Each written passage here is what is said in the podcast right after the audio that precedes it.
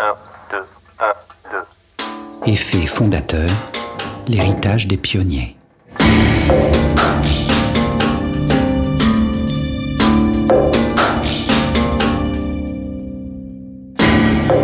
Cela fait maintenant plusieurs mois que je sillonne le Québec sur la piste de l'effet fondateur. Ma route est semée d'embûches, nommées mutations délétères ou maladies génétiques rares. Pendant que l'homme tisse le fil de son histoire, la sélection naturelle est censée purger les brins d'ADN de ces scories accumulées. Ce moteur de l'évolution devrait corriger les marques de l'effet fondateur sur une très large échelle de temps. Seulement voilà, avec le développement de l'hygiène et de la médecine, la sélection naturelle a-t-elle encore prise sur notre espèce? Pour répondre à cette lancinante question, difficile de mener une enquête précise à l'échelle de la population mondiale ou même d'un pays. Les données qui permettraient de savoir si l'humanité continue à évoluer ne sont pas consignées et accessibles. Mais une fois de plus, le Québec fournit un laboratoire hors norme pour tenter de percer ce mystère biologique. L'île aux coudres est une langue de terre qui surnage dans le tumulte du Saint-Laurent. La rejoindre paraît anodin. Pourtant, il n'en est rien. Les tourbillons du fleuve rendent son accès compliqué. Il faut embarquer sur un des ferries pour effectuer la traversée. Dès 1720, des familles de pionniers viennent s'installer sur cette terre arable les Tremblay, Savard ou Martel se partagent l'île. Une trentaine de groupes découpent le territoire en bandes pour se répartir la terre. Comme partout au Québec, les prêtres vont tenir le registre de la paroisse. Ils noteront les baptêmes, les mariages et les décès. Une particularité majeure va faire de ce grand livre de la vie une source de données précieuses. L'île aux coudres est pratiquement coupé du monde. Certes, les pionniers ont appris à caboter sur le fleuve, mais on ne se déplace pas facilement. Les échanges avec le continent sont peu nombreux. La population de l'île va donc se retrouver isolée du reste du Québec pour écrire sa propre histoire. Il n'en fallait pas plus pour qu'une équipe de chercheurs se penche sur le berceau de ce petit îlot. Car si on veut détecter la marque de la sélection naturelle, il faut un jeu de données très qualifié sur tous les individus. Alors, pour traquer l'évolution sur une population humaine, l'île aux coudres est l'échantillon de rêve. Trouver une trace récente d'évolution est le genre d'épiphanie scientifique qu'Emmanuel Milo a très envie de provoquer. Il y a plusieurs mois, j'ai pu parler au téléphone à ce généticien des populations de Trois-Rivières. Emmanuel a choisi un trait bien précis. Il a étudié l'âge à la première reproduction chez les femmes de cette île. Il nous livre le résultat de son étude. L'âge moyen à la naissance du premier enfant au début de notre étude, donc autour de 1800, était de 26 ans à l'île ce qui est quand même assez tardif. Et il a changé dans le temps. Et en 1940, c'est-à-dire que pour les couples mariés autour de 1940, euh, il était rendu en moyenne de 22 ans. En analysant les données, Emmanuel a observé que l'âge de la première naissance a considérablement baissé chez les femmes de l'île. D'emblée, on se dit que le fait d'avoir un enfant est surtout le fruit d'une décision personnelle. Emmanuel Milo ne le nie pas, mais il évoque les gènes qui peuvent influencer les comportements reproducteurs. Voyons de quelle manière. Bon, tout d'abord, clarifions un point. Il est faux de dire qu'il y aura des gènes qui détermineraient euh, le moment auquel une personne décide de se marier et de se reproduire. Donc, il n'y a pas une espèce d'horloge qui qui sonne à un moment donné, euh, une horloge génétique, et qui dit, là, c'est aujourd'hui ou c'est cette année que ça se passe.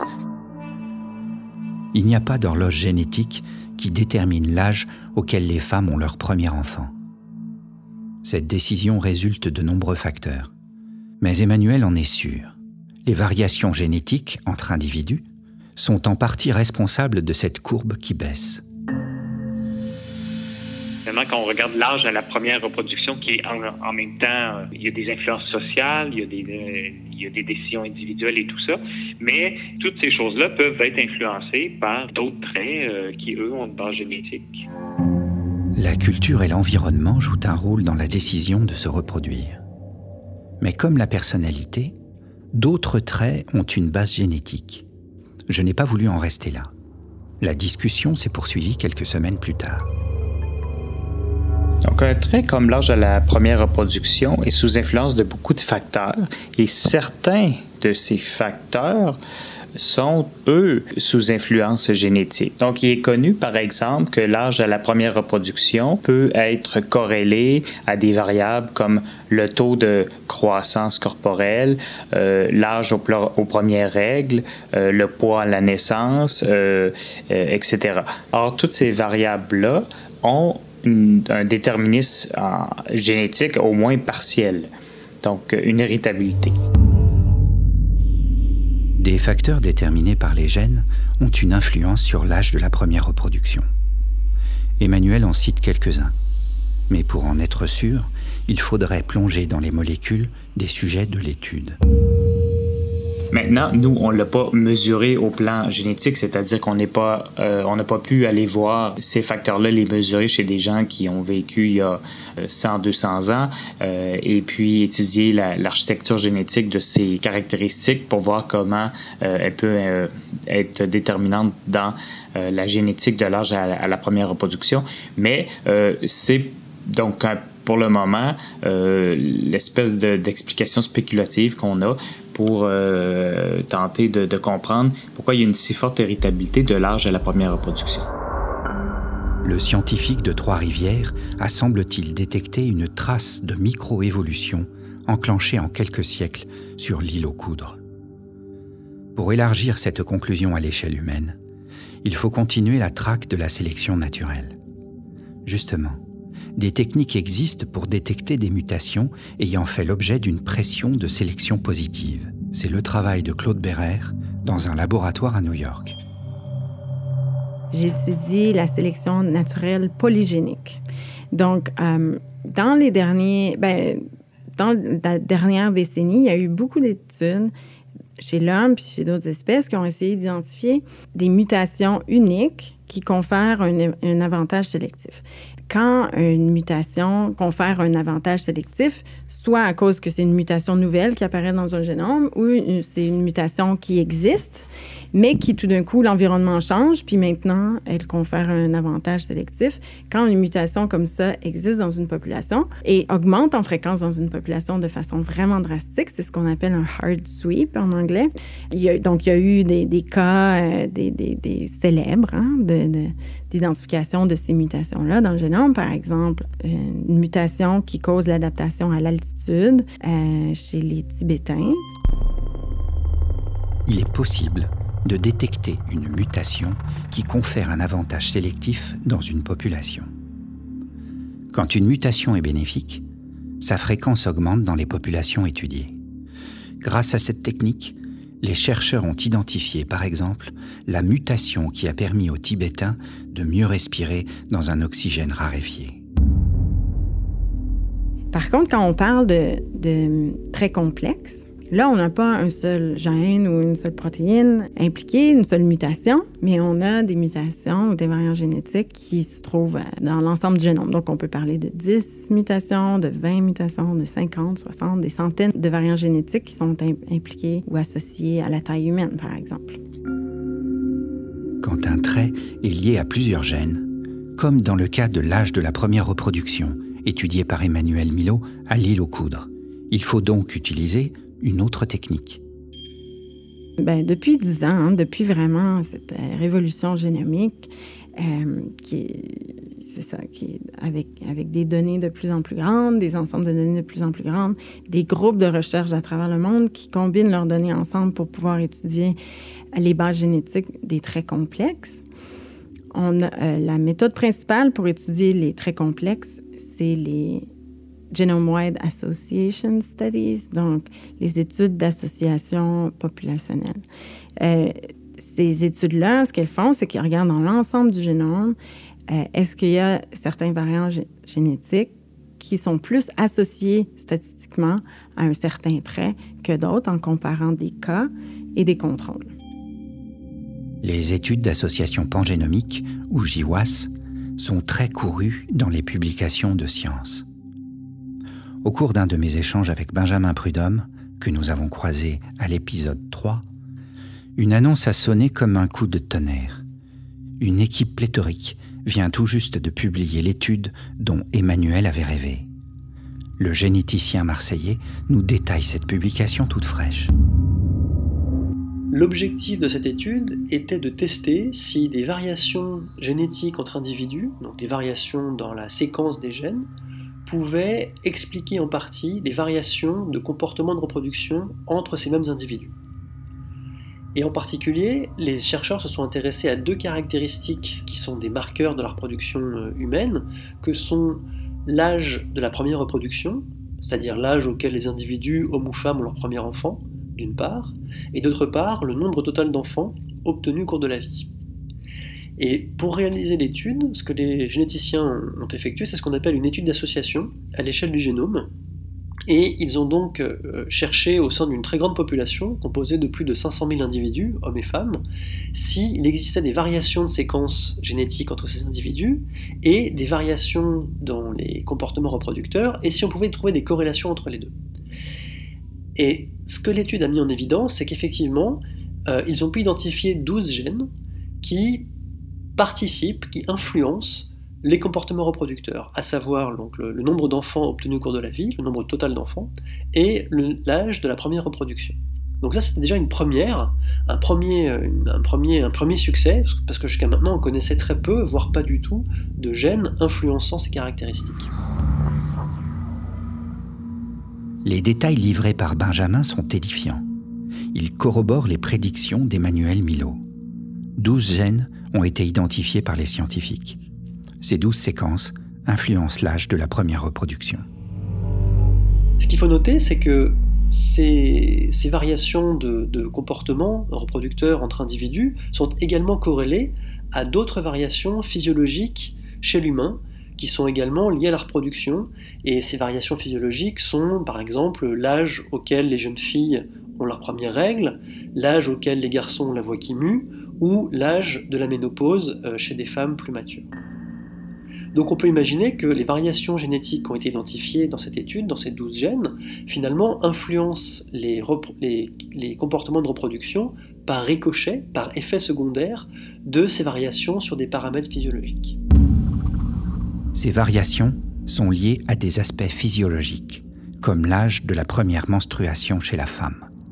Ces traits auraient donc une influence directe sur l'âge de la première reproduction. Reste à savoir la part de responsabilité imputable à ces changements. Le deuxième enseignement tout à fait remarquable de cette étude, c'est que les variations mesurées et identifiées dans ces 12 gènes, finalement, collectivement, elles n'expliquent que 1% des variations de comportement observées. Autrement dit, 99% de la variation euh, comportementale n'est pas liée à des variations dans les 12 gènes identifiés. Alors d'où vient, quelle est la nature de ces 99% qui ne sont finalement pas expliqués? Il y a deux hypothèses possibles. La première, c'est que finalement, il y aurait d'autres gènes, dont des variations sûrement euh, ayant des effets très très petits, euh, influenceraient également les comportements.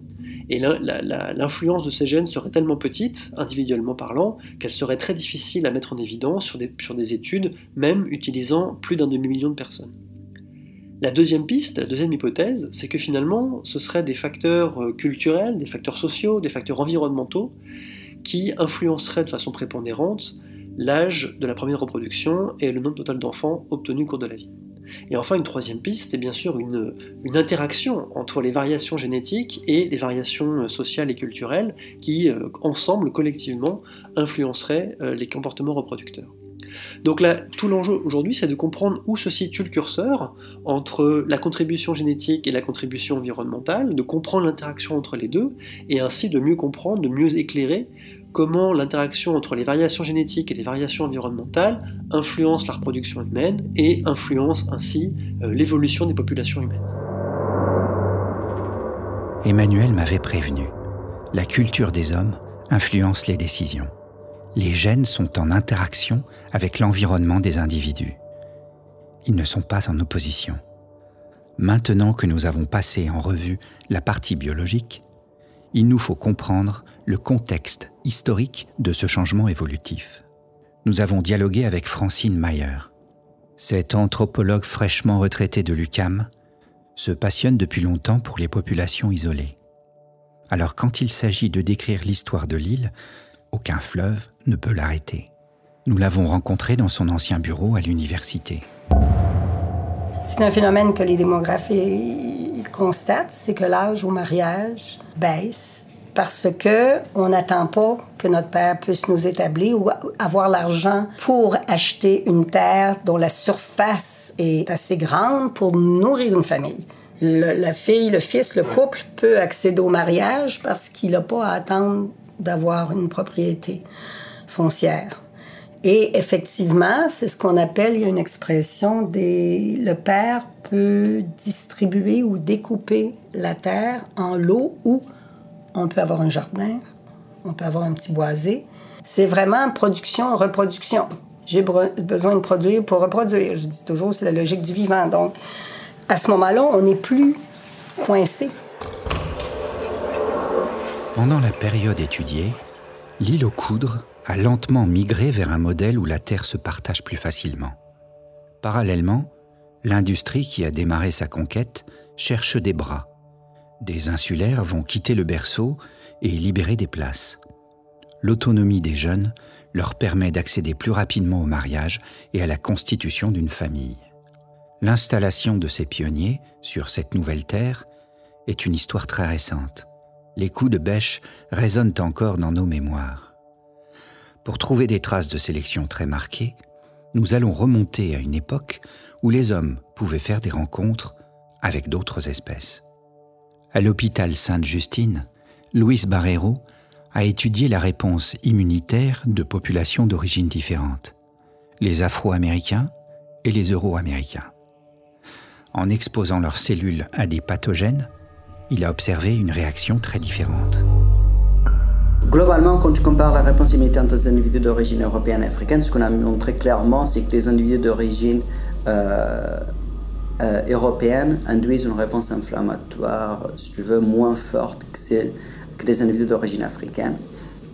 Et en effet, euh, on a pu montrer que pour certains gènes, euh, les différences qu'on observe entre les deux populations sont dues au fait qu'il y a eu euh, une introgression des allèles néandertales vers les populations européennes.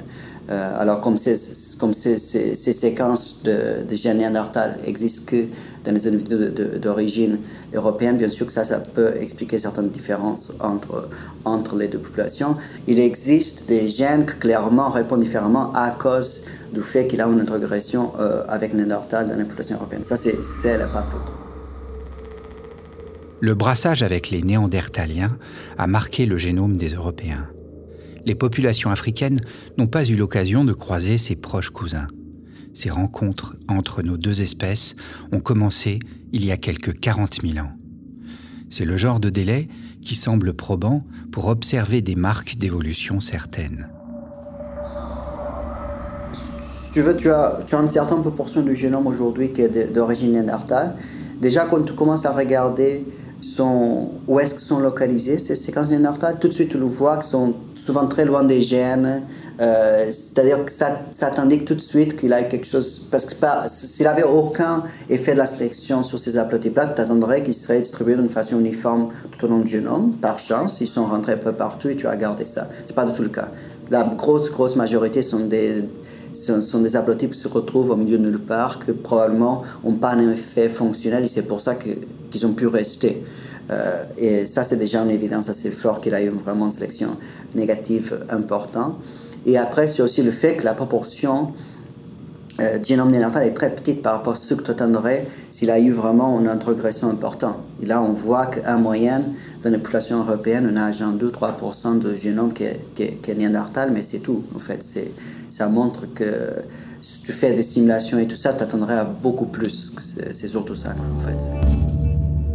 Les mutations délétères des néandertaliens semblent ne pas s'être établies durablement dans notre génome. La sélection négative les a progressivement évacués. Alors justement, faisons un bond dans le temps et dans l'espace.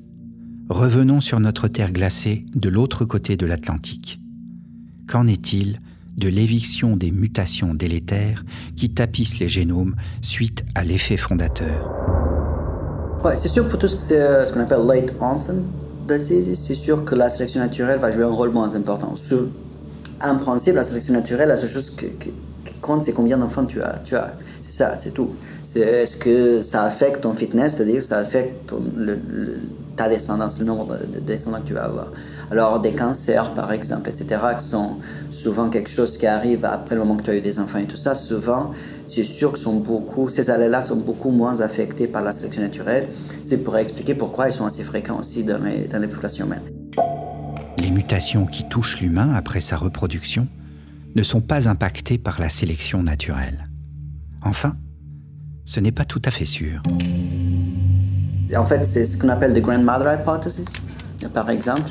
C'est-à-dire qu'en fait, même si ça affecte pas ta capacité d'avoir des enfants, euh, en fait, tu peux, euh, si, tu, si, tu, arrives à vivre plus longtemps, tu vas pouvoir t'occuper de tes petits-enfants, par exemple. Et ça, ça augmente leur chance de survie. Et comme tes petits-enfants partagent tes gènes avec toi, en fait, c'est une façon aussi de, de garder ton patrimoine génétique c'est indirect, mais en théorie, euh, ça, serait possible. Effectivement. Tu peux faire des simulations qui te permettent de voir qu'effectivement, ça pourrait avoir un impact.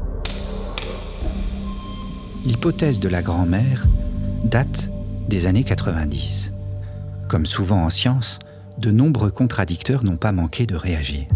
Mais cette idée nous donne une bonne occasion pour réfléchir décrypter les mécanismes biologiques qui animent notre espèce est un véritable sacerdoce. Nous avons tenté, lors de ces huit épisodes sur l'effet fondateur, de lever le voile sur un pan de la génétique moderne. J'espère que ce voyage cellulaire a stimulé votre curiosité et votre soif de science. De mon côté, je reste près de cette grand-mère bienveillante qui couvre son patrimoine génétique. Cette chaise berçante a quelque chose de rassurant.